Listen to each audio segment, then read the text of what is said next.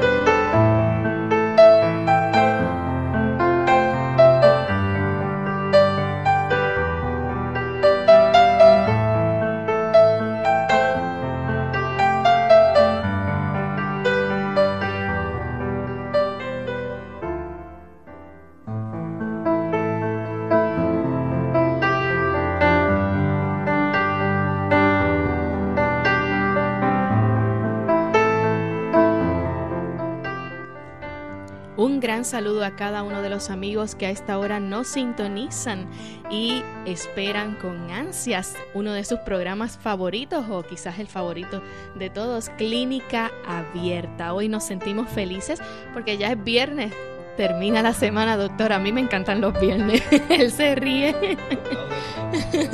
sí, hay aplausos y todo.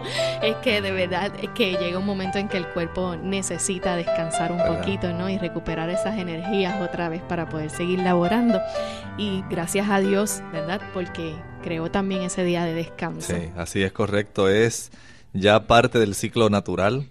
Eh, y Dios en su sabiduría, viendo la necesidad del hombre, qué bueno que suplió para restaurar no solamente el aspecto físico, el cansancio muscular, articular de todos los aspectos, sino también eh, aquel aspecto mental y el aspecto espiritual que tan importante es en medio de la sociedad en la cual estamos viviendo.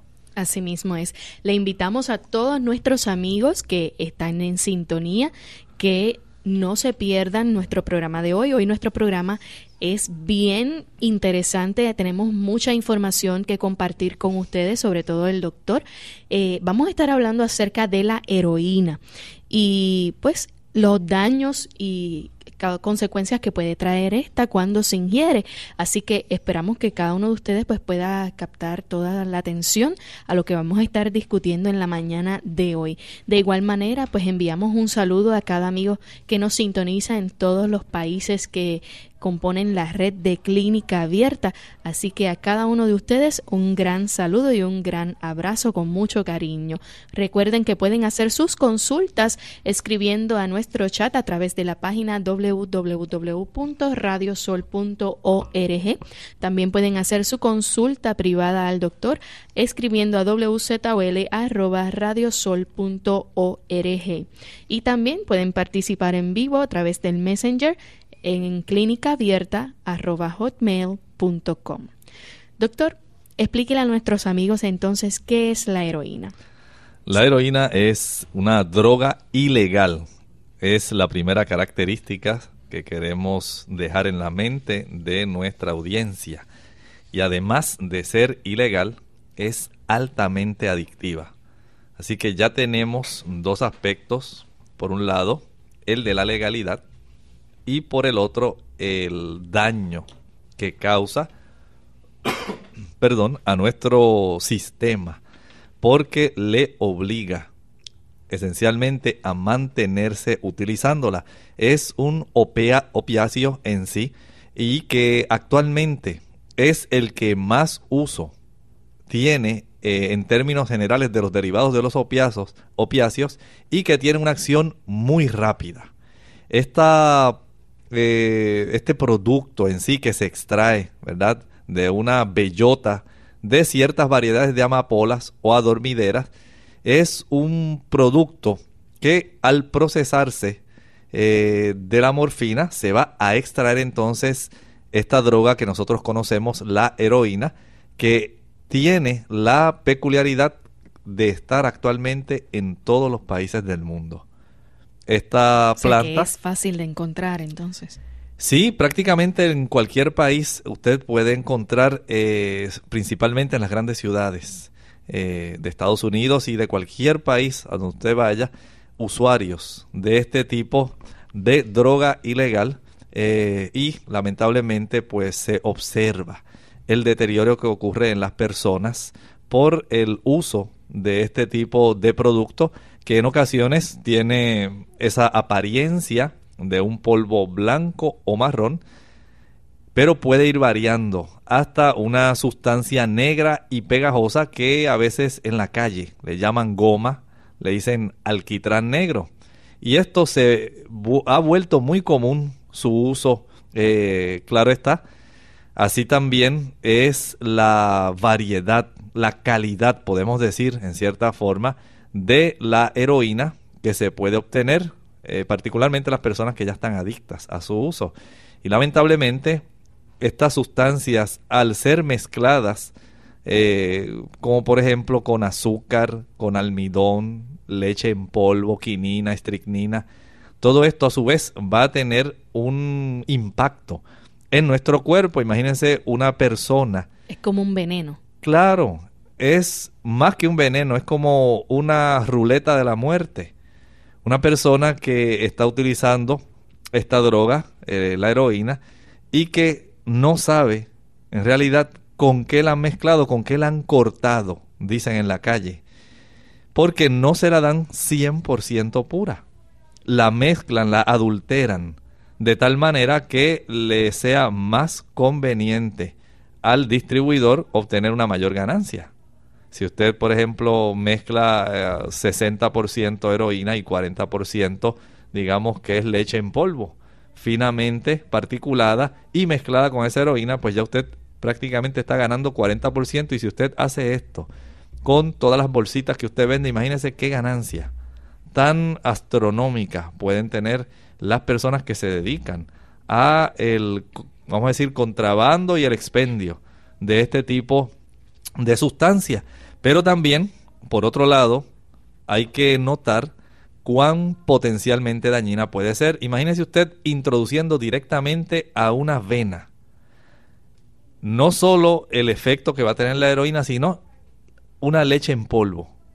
Directamente a la vena no pasó por los procesos de asimilación, así que es muy fácil que se puedan desarrollar unas reacciones alérgicas muy grandes, inmunológicas en el cuerpo, eh, la producción de ciertos agregados plaquetarios que pueden producir embolias cerebrales, eh, cardíacas, pulmonares, de todo tipo. Y a eso también entonces añadirles las reacciones que esto va a tener en diferentes partes del cuerpo. Por ejemplo, un mayor desarrollo, digamos, de artritis y de otras consecuencias eh, a causa del tipo de sustancia con la cual se ha mezclado.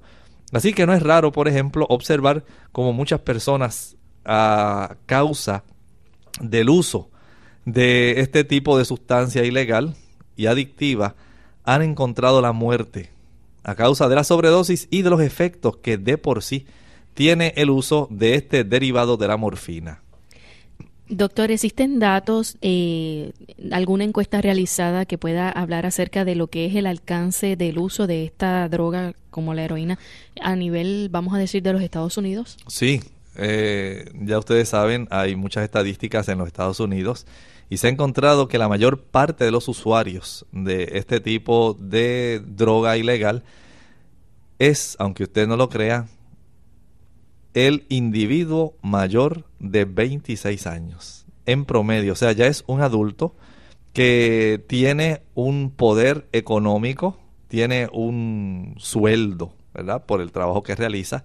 Y este adulto ya está adicto a la heroína.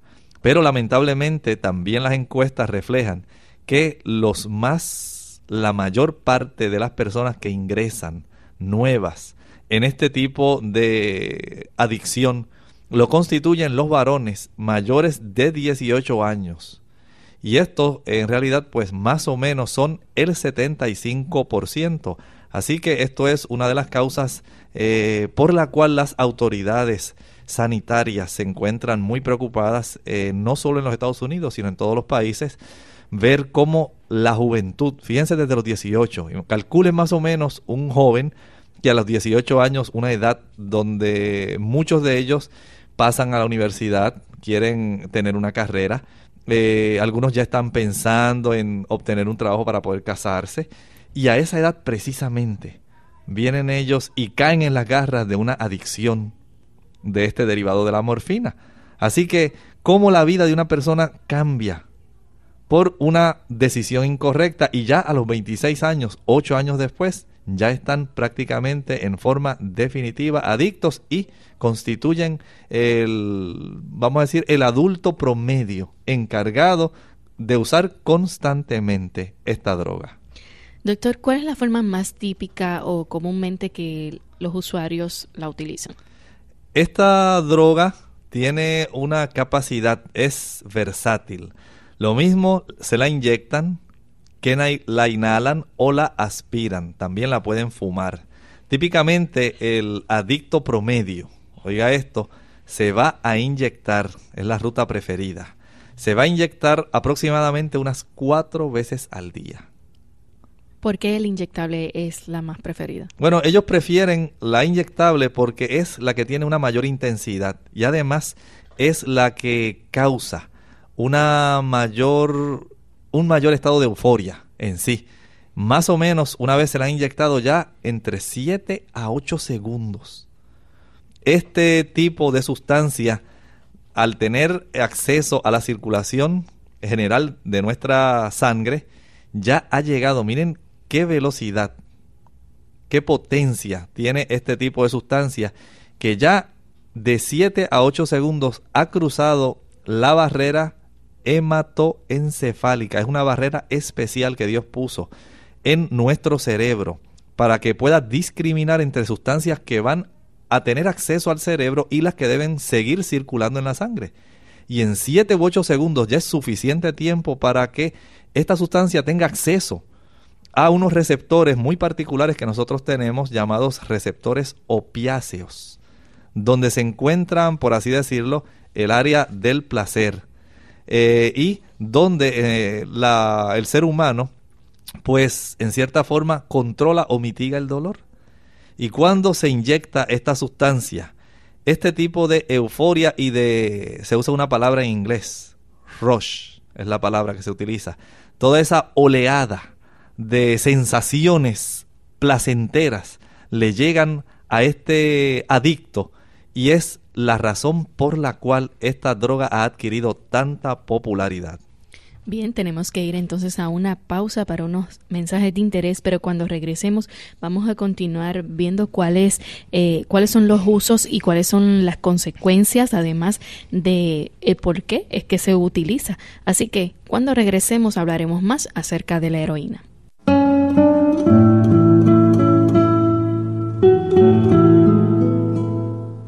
Aunque la historia a veces se compone de las pocas acciones de los grandes, más a menudo está hecha de los muchos actos de los pequeños.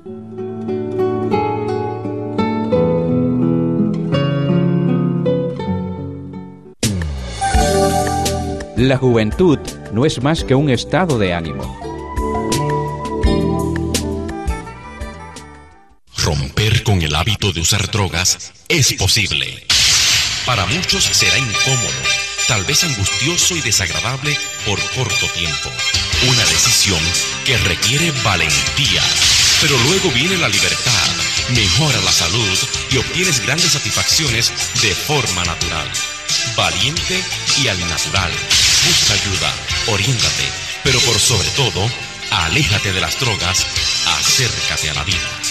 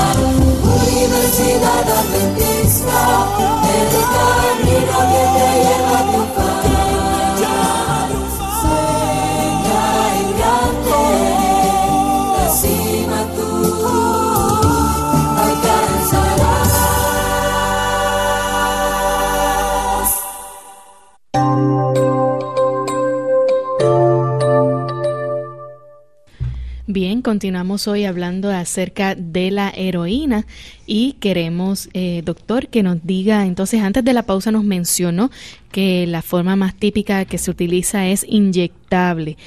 Que hay, háblenos entonces acerca de los, vamos a decir, los efectos que puede causar ah, en las otras vías en que se utiliza, al fumarla. ¿Cómo no? Además de usarla eh, intravenosamente, eh, también se la administran intramuscular. Y cuando se utiliza intramuscular, pues se ha observado que esta sensación de euforia, ya a los 5 a 8 minutos, eh, el adicto logra sentirla.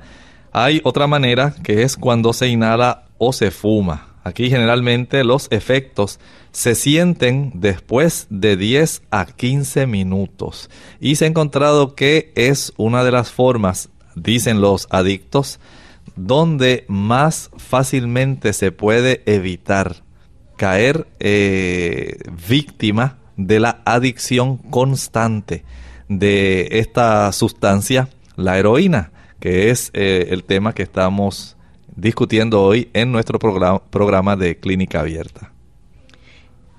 Entonces, cuando se utiliza la inyección como el método de administración que es el más común, este sabemos pues que, que se necesita también un tratamiento, ¿no? Para esto. Pero, ¿por qué se reporta entonces un aumento del uso de la, de la heroína? Recuerden que eh, aquí lo que está detrás de todo esto es el aspecto del placer. Cuán rápidamente entra en acción este derivado de la morfina. Recuerden que al ser una droga que se adhiere a este tipo de receptor de los opiáceos en nuestro cerebro, ese tipo de sensación, esa oleada que ellos sienten de bienestar tan grande, a, ellos les encanta tanto que ellos desean seguirla experimentando, por lo tanto, esta vía intravenosa que es la más rápida, es la que ellos prefieren. Es cuestión de placer. Le causa placer, pues entonces voy a utilizarla y quiero ese placer lo antes posible. Esencialmente... ¿Podría decirse que causa más placer al ser inyectada que al ser inhalada? En realidad podemos decir que es el mismo, nada más que el deseo de sentirlo antes, mucho más rápido. Ese es todo eh, el aspecto que está detrás de la utilización de este tipo de vía como preferente sobre las demás. ¿Cuáles entonces serían los efectos a corto y a largo plazo de este abuso de la heroína? Bueno, hay varios efectos que pueden estar eh, afectando a la persona, digamos, desde ese punto de vista. Por un lado, la persona va a caer en la adicción. Y esto en sí ya es un problema. Recuerden que en la adicción, la adicción en sí es una enfermedad. Y esta enfermedad se va a convertir en una condición crónica donde va a haber recaídas. Y esta adicción se caracteriza, por un lado, por la búsqueda y por el uso compulsivo de drogas. Así que ustedes van a tener ahí eh, una de las causas, de las razones que estas personas van a tener. Y por otro lado, que esto sí es algo eh, preocupante y que hace a uno meditar en la ayuda que uno le puede brindar a este tipo de paciente o digamos de persona que, que uno conozca, es el aspecto de los cambios neuroquímicos y moleculares que van a ocurrir en el cerebro. Y esto es una cosa bien, bien real. Así que este tipo de persona con la cual usted va a estar eh, expuesto diariamente, sepa que él va a buscar y a usar ese producto. ¿Por qué? Porque le causa un placer enorme. Le da, imagínese una persona que tenga muchos problemas, que quiera escapar de ellos, que quiera olvidar, pero que a la misma vez quiere sentir eh, una tranquilidad, un gozo en la vida, una alegría, recurre entonces al uso de este tipo de sustancia adictiva porque es la única manera que él puede encontrar un gozo, una alegría, una euforia instantánea. Así que esta persona va a hacer lo indecible por buscar el dinero necesario para poder comprar este tipo de sustancia y él poder sentir Recuerden que eh, hace un momento dijimos que más o menos ellos utilizan en promedio la heroína unas cuatro veces al día. Esto nos dice cuán necesitada está la humanidad, y en este caso el adicto, de una atención y de tener en su vida la capacidad de sentir alegría, sentir gozo, sentir amor por otras vías que no tenga que ser necesariamente una sustancia que él mismo se introduzca en sus venas. Entonces, doctor, ¿cuáles serían las complicaciones médicas del uso crónico de la heroína? Bueno, hay varias complicaciones médicas. Por un lado, vamos a tener que eh, produce una tolerancia y una dependencia física. Estos son dos aspectos que juntos podemos decirlos como factores poderosos que van a estar motivando a, este, a esta persona al uso compulsivo. Y al igual que las personas que abusan de otras drogas adictivas, estos abusadores de la heroína gradualmente van a gastar cada vez más tiempo y energía tratando de obtener la droga. Una vez ya ellos están adictos, el propósito primordial en la vida del abusador de heroína se convierte en la búsqueda y el uso de las drogas. Las drogas literalmente, escuchen esto, cambian el cerebro y el comportamiento. Tienen esa gran facultad. Recuerden que van ellos, por un lado, a desarrollar la dependencia física con dosis cada vez más altas de la droga. Con esta dependencia física, el cuerpo se va a ir adaptando poco a poco a la presencia de la droga y a una condición que médicamente se le llama al síndrome de abstinencia. Doctor, y entonces usted nos mencionó que van a ocurrir cambios en el cerebro, pero ¿qué otros órganos del cuerpo se van a afectar al estar ingiriendo este tipo de droga? Esencialmente se va a afectar todo el cuerpo y, y noten cómo el médico generalmente se da cuenta de qué otros órganos se afectan.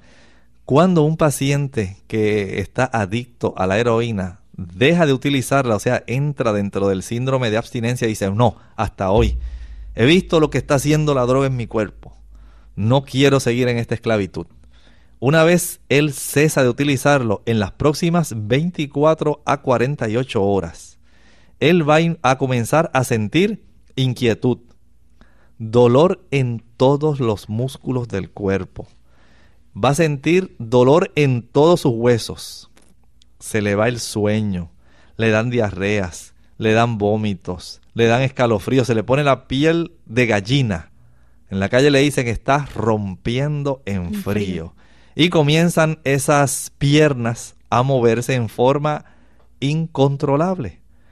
Esto, una vez se inicia en algunos adictos, puede requerir hasta una semana el que pasen a través de toda esta gama diversa de eh, expresiones corporales de cuánto el cuerpo ha sido influido por el uso de esta sustancia.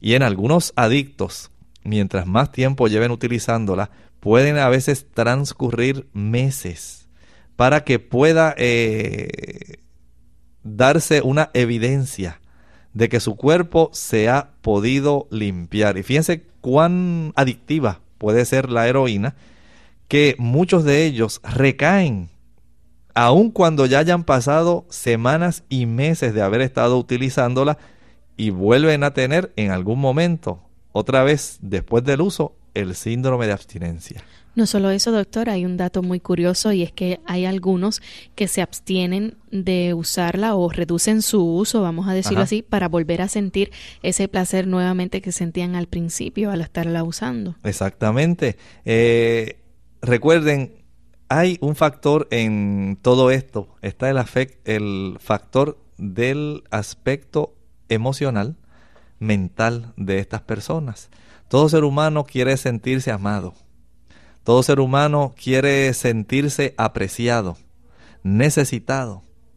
Pero lamentablemente se recurre en muchos casos a otras formas de encontrar eh, esa sensación que le da el cuerpo al ser humano cuando se siente así. Y eso es lo que busca esencialmente el adicto. Mediante esa sustancia, él va a sentir eh, mucho placer él va a sentir que su cuerpo es diferente. Él va a sentir un estado mental distinto de alegría, de euforia. Algo que lo obtiene sin que nadie en cierta forma tenga que mostrarle directamente que se le aprecia, que se le ama. Y esa es la parte más triste del aspecto del adicto. En muchas ocasiones, aun cuando se le amen, y se le aprecie y tengan una buena familia y estabilidad. Ellos quieren tener una experiencia distinta. Muchos lamentablemente han llegado ahí no porque estuvieran faltos de afecto, sino más bien porque un amigo los introdujo para, mira, ya verás cómo te vas a sentir. Y una vez entran en ese mundo, es difícil. Ese mundo los reclama. Bien, queremos ir a otros mensajes de interés, pero cuando regresemos de estos mensajes usted tendrá también la oportunidad de hacer sus comentarios o preguntas con relación al tema que estamos discutiendo hoy de el abuso y la adicción de la heroína. Y de paso, doctor, queremos felicitar a una oyente que también fue eh, conductora parte de, este equipo de trabajo, eh, la conductora vamos a decir, la segunda conductora de Clínica Abierta. Ella es Darling Naranjo. Tuvo su segundo bebé. Muchas felicidades. Así que muchas felicidades. Eh, tiene una preciosa niña llamada Sayomi. Así que felicidades a ella y a Samuel Gregory, que se convirtieron en padres por segunda vez. Así que vamos a una pausa y cuando regresemos continuaremos con más de Clínica Abierta. Este es el efecto alcohol. Otro. Efecto drogas. Dame los chavos, los chavos. Se puede entrar y entrar, difícil de salir. Elige tu camino sin drogas ni alcohol. Vive la vida, vive la Vive la vida, vívela sin drogas ni alcohol. Mensaje de prevención de la Universidad Interamericana y de la Asociación de Radiodifusores de Puerto Rico. Y esta emisora.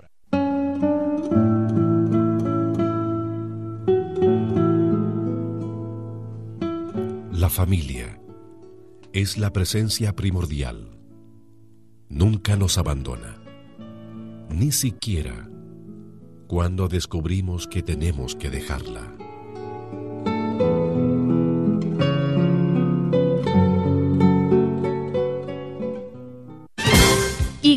Las enfermedades de este órgano son por lo general asintomáticas. Debajo de las costillas del lado derecho es necesario actuar de forma inmediata.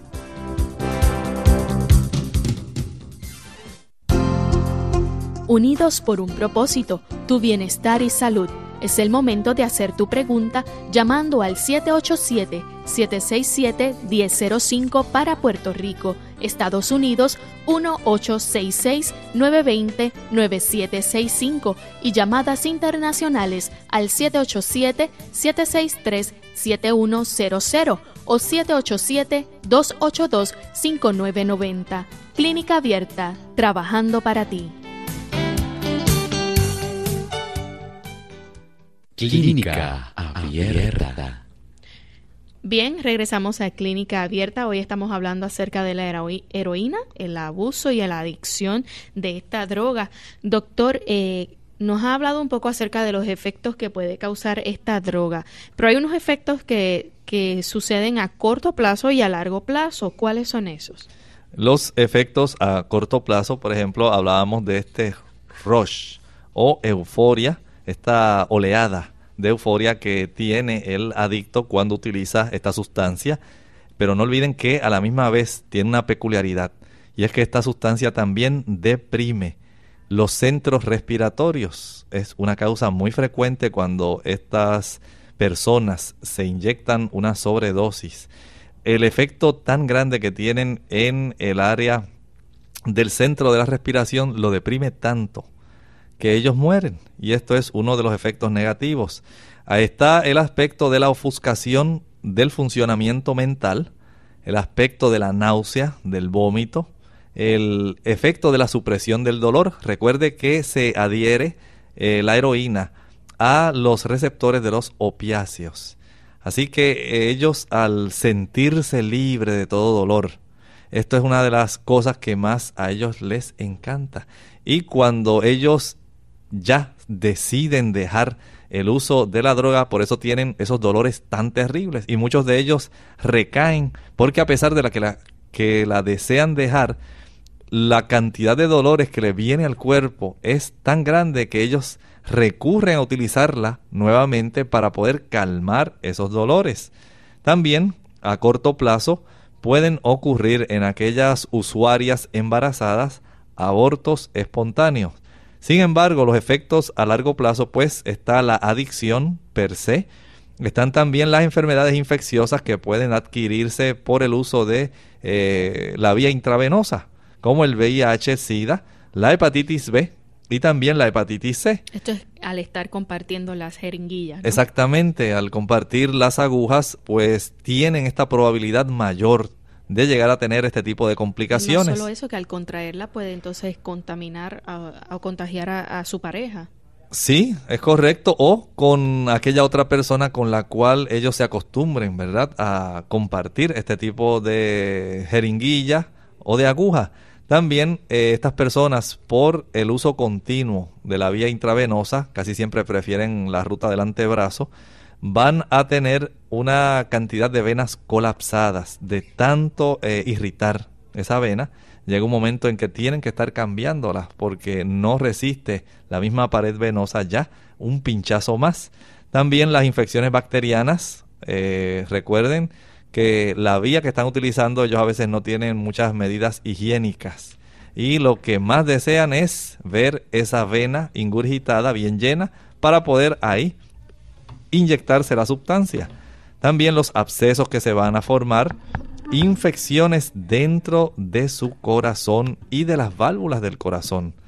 Al usted no tener buenos métodos de higiene, eh, y utilizar una droga ilegal, pues es muy fácil adquirir infecciones que se distribuyan en la misma sangre. Van a desarrollar artritis y otros problemas reumatológicos. Doctor, cuando una persona decide romper con, el abuso o la adicción a esta droga, eh, obviamente se, se, pasan por una serie de síntomas. Una vez estos síntomas desaparecen, ¿pueden volver a sentir síntomas después de un tiempo? Correcto, es correcto. Estas personas, eh, por eso la desintoxicación y los planes de tratamiento que existen para ellos deben ser a largo plazo.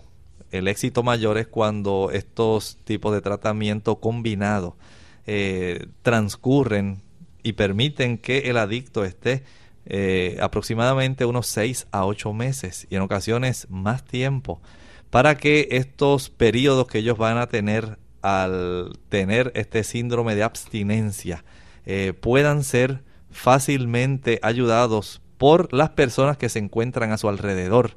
Eh, vamos a decir la institución que está tratando de que ellos se reintegren nuevamente a la sociedad que puedan eh, darse cuenta mentalmente de que ellos tienen una familia, unos hijos que los aman, que los necesitan, que ellos son útiles, que no tienen que recurrir al uso de este tipo de sustancia para que ellos puedan sentir esa euforia, ese, esa tranquilidad, esa paz y sentir la alegría de la vida. Hay otras maneras para que ellos entiendan esto. Pero recuerden, tiene esto tanto arraigo a nivel del cerebro, que decíamos eh, cuando comenzamos, que el cerebro literalmente cambia. esos receptores y esas capacidades del cerebro, esos neuroquímicos y moléculas del cerebro cambian literalmente. Y es muy importante que se entienda esto. Por eso usted dirá, pero ¿cómo es posible que este individuo vuelva nuevamente a caer en la adicción a la heroína? Es que su química del cerebro literalmente de verdad cambió. No es que porque usted se puso un proceso o un programa de desintoxicación, así de la noche a la mañana ya. Se resuelve el problema. Se resuelve, no. Esto va a requerir mucho tiempo y va a requerir una supervisión y una ayuda emocional eh, de este tipo de adicto, este tipo de paciente, para que él no tenga ese deseo de caer nuevamente en las garras de la adicción. Doctor, yo creo que el cerebro es uno de los órganos más importantes de nuestro cuerpo, como lo es también el corazón, pero ¿cuáles son esos efectos inmediatos que puede causar esta droga de la heroína en el cerebro? Bien, ya eh, como les había estado diciendo, al atravesar esta droga, la barrera de sangre de nuestro cerebro, el cerebro, eh, vamos a decir, la heroína se convierte en morfina y rápidamente se adhiere a estos receptores de opioides. Las personas que abusan de la heroína típicamente informan que ellos sienten una oleada de sensaciones muy agradables y la intensidad de esa oleada o rush de sensaciones agradables depende de la cantidad de la droga que ellos se han tomado y la rapidez con la cual esa droga entra al cerebro y se adhiere a estos receptores naturales que nosotros tenemos en nuestro cerebro de los opioides. La heroína es particularmente adictiva porque entra al cerebro rápidamente. Y esto pues se acompaña, como decíamos hace un momento, del aspecto que se observa en la piel, el acaloramiento, la sequedad en la boca y una sensación de pesadez en las extremidades, a veces seguido por náusea y por vómito. Usted tal vez habrá observado cómo este tipo de paciente, eh, cuando van en la calle, usted le observa casi los párpados caídos, como si estuvieran con un sueño, eh, ve que ellos no pueden ir caminando en una forma coordinada y recta y eh, hace sospechar a las personas. Dicen, ese, esa persona parece que va endrogada. Y es porque sencillamente el efecto que tiene este tipo de sustancia a nivel cerebral es muy amplio y dura bastante tiempo. ¿Qué hay, doctor, de aquellas mujeres que están embarazadas y que abusan también de esta droga de la heroína? Bueno, para las mujeres embarazadas es muy lamentable, pero escuchen bien, el feto se afecta. Escuchen esto, se hace adicto. Y esto ha podido evidenciarse cuando eh, estas damas paren, dan a luz su hijo, se, hay, hay que tratar, se interviene con este niño, porque este niño va a tener también el síndrome de abstinencia. Apenas llega al mundo, tiene que ser intervenido rápidamente utilizando algunas sustancias como la metadona. Imagínense una criaturita que apenas ha llegado al mundo, todavía tal vez no ha sido ni amamantado y tiene que ser tratado rápidamente por una sustancia porque su sistema nervioso ya fue prácticamente condicionado a ese estímulo. Él no ha escuchado siquiera la voz de su mamá. Y ya tiene que empezar a escuchar voces extrañas y ser sometido a un tratamiento farmacológico para que el niño no caiga en esos problemas de depresión respiratoria, eh, y complicaciones que le van a sobrevenir al niño al no tener ya una dosis circulante de heroína pasando por sus venas. Qué cosa tan lamentable. Doctor, ¿por qué los usuarios de heroína tienen mayor riesgo de contraer el VIH o el SIDA? Sí, no solamente el VIH, también la hepatitis C. Perdón. Es otra de las eh, enfermedades que ellos fácilmente pueden adquirir cuando ellos comparten y vuelven a utilizar las jeringuillas. No, ellos no van a tener a su disposición eh, jeringuillas estériles todo el tiempo para evitar, ¿verdad?, contraer eh, infecciones que un compañero puede transmitirles a través del uso de una jeringuilla que ya ha sido utilizada, quién sabe qué cuántas veces y quiénes la habrán utilizado. Sencillamente, pues, tal vez la enjuagan, perdón, tal vez la enjuagan eh, o le tienen alguna solución sencilla donde eh, para que no se vea la sangre o algo así, se la cambian, eh, le echan un poquito de agua, la lavan y le administran nuevamente, la llenan de la sustancia de la heroína y se la inyectan. Y esto es muy riesgoso porque van entonces a adquirir toda esta serie de infecciones que van a ser transmitidas de uno a otro, de uno a otro, y es una de las maneras eh, actuales como la infección del VIH, el SIDA, está siendo propagada en muchos, muchos países. Por eso usted verá tanta propaganda eh, tratando de llegar a las personas que tienen este tipo de adicción y que utilizan esta vía, particularmente la eh, intravenosa porque es grande el riesgo de la propagación y ya ustedes saben todas las consecuencias y complicaciones que ocurren en las personas que adquieren ya este virus. Doctor, ¿qué tratamientos hay para la adicción a la heroína? Hay varios, hay varios y se han descubierto recientemente algunos que han resultado ser un poco más eficaces. Por un lado, es muy conocido el tratamiento utilizando la metadona. Eh, la metadona es un opiáceo sintético. Tiene, vamos a decir, una capacidad de llegar a los mismos receptores en el cerebro a los cuales llega la heroína cuando la está usando el mismo adicto. Pero aquí el deseo es que no ocurran, al utilizar la metadona, que no ocurran la sintomatología que sobreviene al adicto cuando deja de utilizar o pasa más de 24 horas sin utilizar la heroína. Ya ustedes recordarán cómo hablábamos de los movimientos musculares, como hablábamos de ese caliente que sienten en el cuerpo. Además, ellos van a tener, eh, tener perdón, la depresión respiratoria, náuseas, vómitos. Todo esto se quiere evitar con el uso de la metadona de tal manera que al evitar todo ese cúmulo de manifestaciones negativas y una de las cosas que más le huye el adicto es el dolor. No quieren sentir ni dolor articular ni dolor muscular. Por lo tanto, al proveer la metadona, vamos a decir, se brinca este paso tan desagradable para el adicto, de tal manera que se puede reforzar en cierta medida eh, y se le facilita el que ellos puedan estar limpios sin utilizar, sin inyectarse la heroína, más tiempo y puedan, sin embargo, tener la sensación, por lo menos químicamente, de que hay una sustancia que estimula esos lugares opiáceos, esos receptores opiáceos en el cerebro, pero no le producen los daños, los efectos dañinos negativos, por así decirlo, cuando dejan o no la tienen a su alcance. ¿Hay algún otro programa de desintoxicación? Sí, actualmente se ha podido utilizar una sustancia farmacéutica llamada la buprenorfina.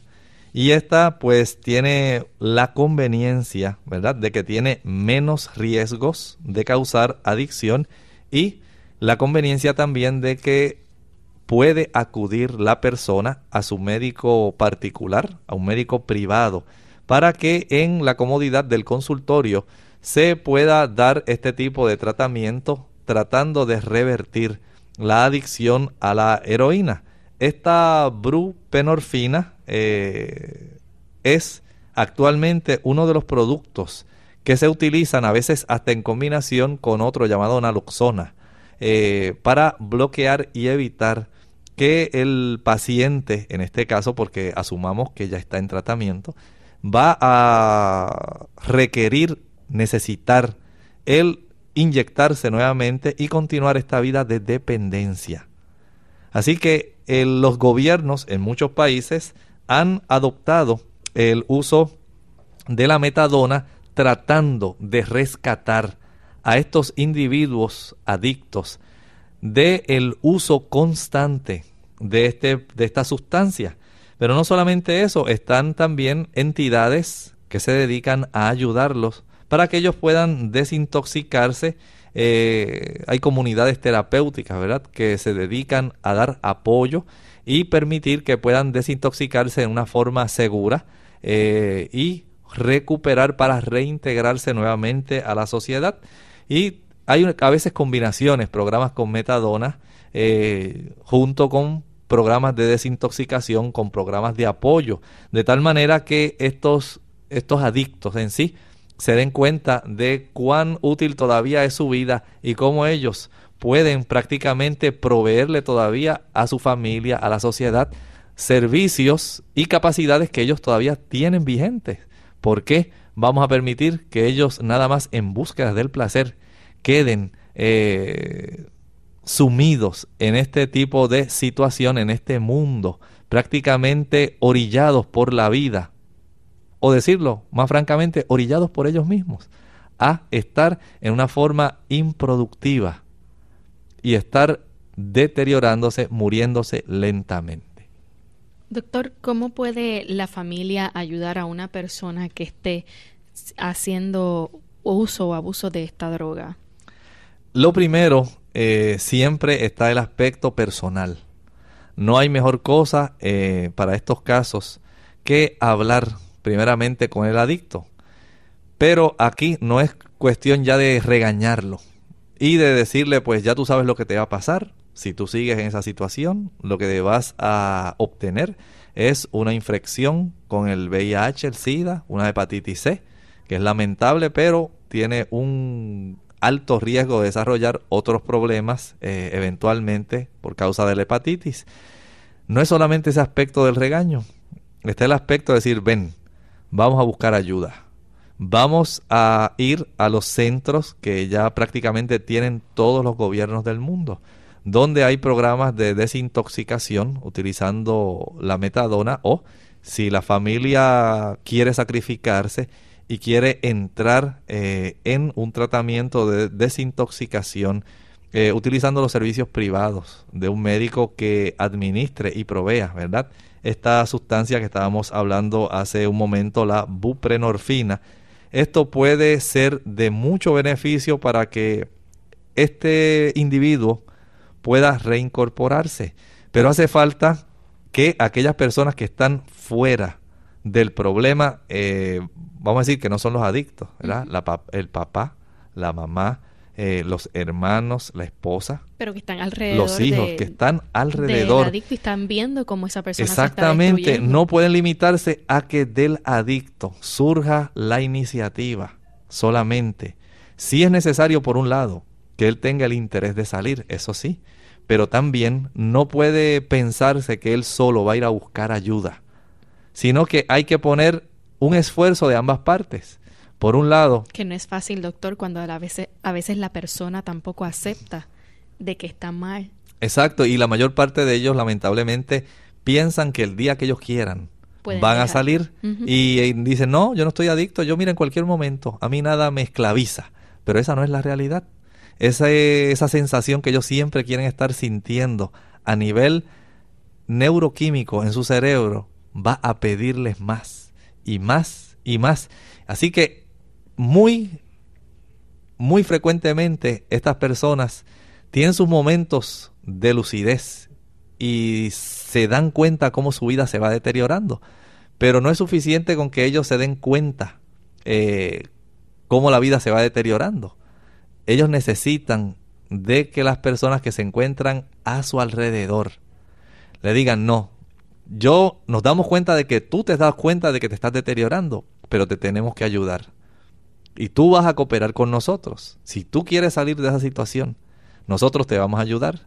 Vente, vamos a este médico o vamos a este centro de ayuda para que eh, puedas proceder en una forma sabia con la desintoxicación. Hay algunos de estos tipos eh, de tratamientos que además le proveen sustancias capaces de aliviar el dolor, que es a lo que más le huye ese tipo de adicto.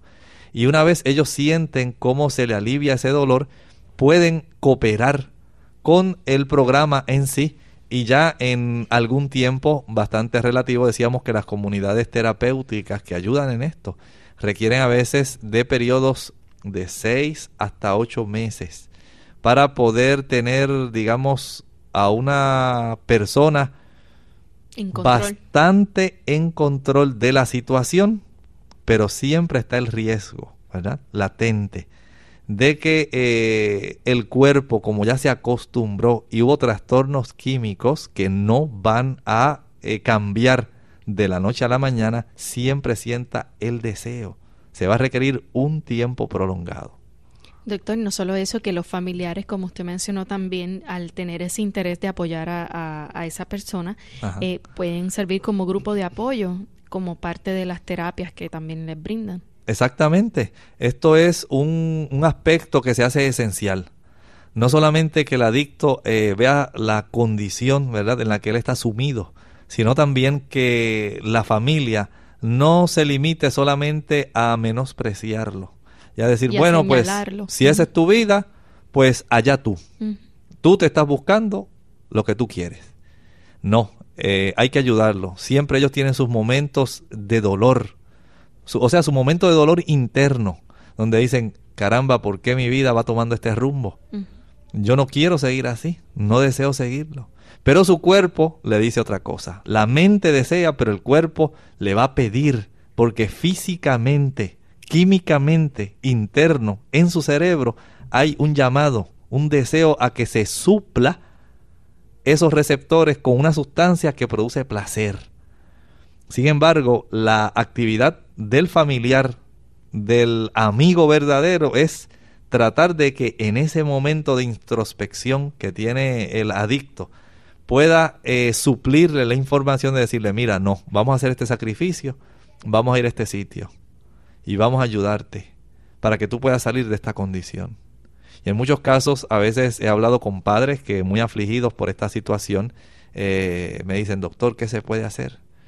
Y literalmente en muchos de estos casos, el adicto tiene que estar muy lejos del círculo de las amistades donde él encontraba. En ocasiones hasta le he recomendado, mire, aunque le sea un poco difícil, trasládese a otro pueblo y preferiblemente váyase a un campo, a las montañas, una vez ya se ha limpiado, porque hay que permitir que ellos tengan la oportunidad de darse cuenta de cuán hermosa es la vida. ¿Cómo es el mundo cuando no está usando esas sustancias? ¿Cuánto se le aprecia? ¿Cuánto se le ama? ¿Cuán útiles ellos son? ¿Cuán productivos pueden llegar a ser? Y al ellos desvincularse de esas amistades, de ese círculo que una vez ellos se ven, se saludan, este, tienden nuevamente a resultar como un imán para volver a ese mundo tan difícil. Es mejor a veces cambiar. Y si usted aún en ese otro lugar ve que las cosas están yendo en otra dirección, a veces hay que hacer varias mudanzas. Y hay que ayudarlo. Esto es en lo que transcurre un tiempo bastante largo y no dejarlos usando un refrán que se usa en algunos países, no dejarles ni pies ni pisadas a esta persona. No se le puede dejar momento para que ellos estén solos con personas a las cuales ellos frecuentaban. Porque muy fácilmente pueden ellos volver. O sea, es un tipo de auxilio que se le va a prestar que no está limitado al tiempo. Son personas que una vez van a estar en un ambiente limpio, eh, un vínculo social diferente. Eh, hay que tenerle el ojo encima. Y usted tiene como padre tal vez o como esposo o esposa decirle no, ya eh, tú saliste del trabajo a tal hora, ya tú debes estar aquí a esta hora. No puedes ir a otro lugar. O e ir a buscarlo, no darle necesariamente un vehículo. Y ya usted va a estar aquí en su casa y tenerle su comida, tenerle todo listo, se acuesta temprano, mucha agua, esto es importante para estas personas. Muchos jugos cítricos. Hay que darle también levadura de cerveza para alimentar ese sistema nervioso. Los cítricos tienen una facultad muy buena, que es para ayudar a que las eh, sustancias que pueden ser tóxicas en el cuerpo salgan más rápidamente. Así que estas personas con jugo de naranja, con añadiéndole jugo de limón, jugo de toronja o pomelo, eh, de China, kiwis, de acerolas, eh, mandarinas, piña, Todo esto va a favorecer que se combata en cierta forma y los riñones y otras vías sean estimuladas para sacar la mayor cantidad de toxinas del cuerpo, de sustancias que son producto del metabolismo, son metabolitos de la heroína, salgan y no estén ahí circulando. Y por supuesto, tiene que haber un, un aspecto que es la ayuda divina. Esta persona no puede limitarse a pensar nada más que por sus propias fuerzas puede hacerlo. De ahí que usted observará que en muchas de estas comunidades terapéuticas se requiere siempre el que eh, el individuo que va a recibir el tratamiento reciba también como parte de ese tratamiento eh, estímulos de la palabra de Dios. El hombre solo, querido amigo que nos escuchas en esta mañana, si estás en esta condición de adicción a la heroína, es bueno que sepas que la voluntad de esta persona es débil. Pero el Señor la puede fortalecer. Y el Señor quiere sacarlo a ellos de ahí. ¿Se imaginan que Dios ha utilizado como vehículo de comunicación con el hombre el sistema nervioso? Y el hombre lo va a obstruir por el, por el uso de sustancias. Dios quiere hablarle. Dios quiere comunicarse con el, con el ser humano. Y Él es el que puede fortalecer esa voluntad.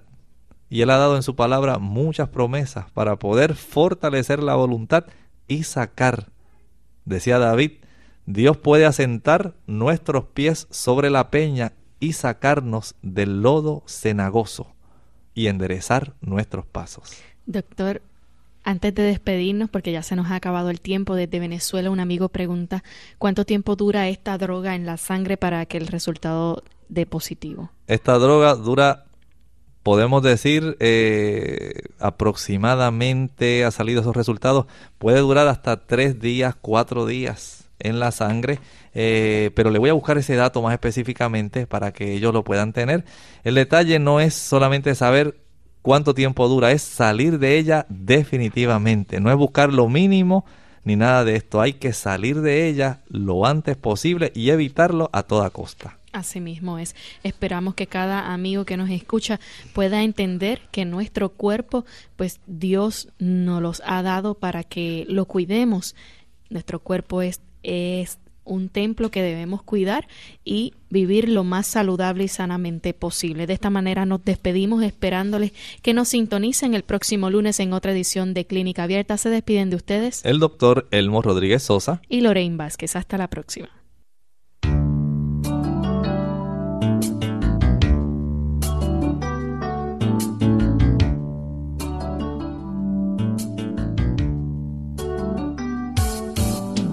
Clínica abierta. No es nuestra intención sustituir el diagnóstico médico.